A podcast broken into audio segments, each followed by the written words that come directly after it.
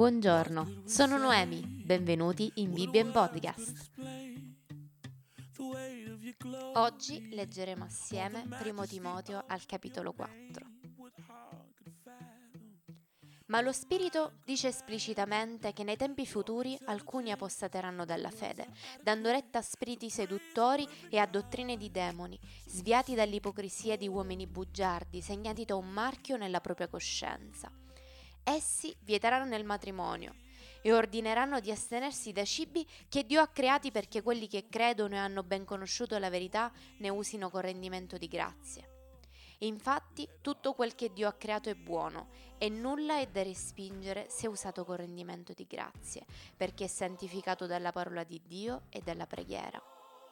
Esponendo queste cose ai fratelli, tu sarai un buon servitore di Cristo Gesù, nutrito con le parole della fede e della buona dottrina che hai imparata ma rifiuta le favole profane e da vecchie, esercitati invece alla pietà, perché l'esercizio fisico è utile a poca cosa, mentre la pietà è utile a ogni cosa, avendo la promessa della vita presente e di quella futura. Certa è questa affermazione, è degna di essere pienamente accettata. Infatti, per questo fatichiamo e combattiamo. Abbiamo riposto la nostra speranza nel Dio vivente, che è il Salvatore di tutti gli uomini, soprattutto dei credenti. Ordina queste cose e insegnale.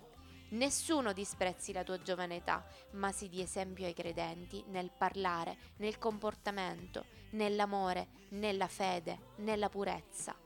Applicati finché io venga alla lettura, all'esortazione, all'insegnamento.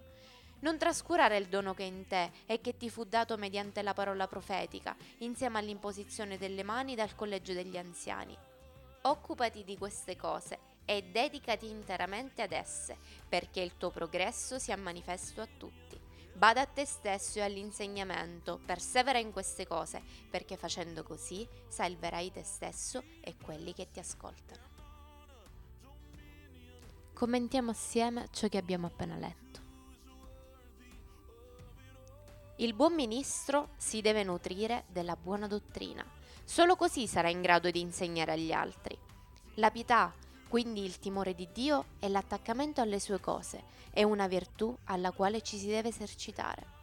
Così come ci esercitiamo nello sport, quindi nell'esercizio del nostro corpo, per mantenerlo in salute, allo stesso modo dobbiamo fare con la nostra anima. Ma se l'esercizio del nostro corpo è utile a poca cosa, non si può dire lo stesso dei progressi dell'anima che pratica quotidianamente pietà. Bisogna esercitarsi personalmente, perché nessuno può vivere della pietà degli altri. Timoteo qui viene posto come un allenatore per gli altri, è un modello sia in parole sia in opere, perché la sua pietà è conformata dalla sua condotta, dal suo agire, perché è ispirata dall'amore, illuminato a sua volta dalla fede e preservata dalla purezza. Ma come si esercita la pietà? Il consiglio che viene dato a Timoteo è di applicarsi alla lettura, all'esortazione, all'insegnamento, senza trascurare il dono che è in lui. Purtroppo la debolezza della nostra testimonianza dipende dal fatto che ci disperdiamo in troppe direzioni. Dobbiamo invece essere campioni di una sola causa, quella di Cristo.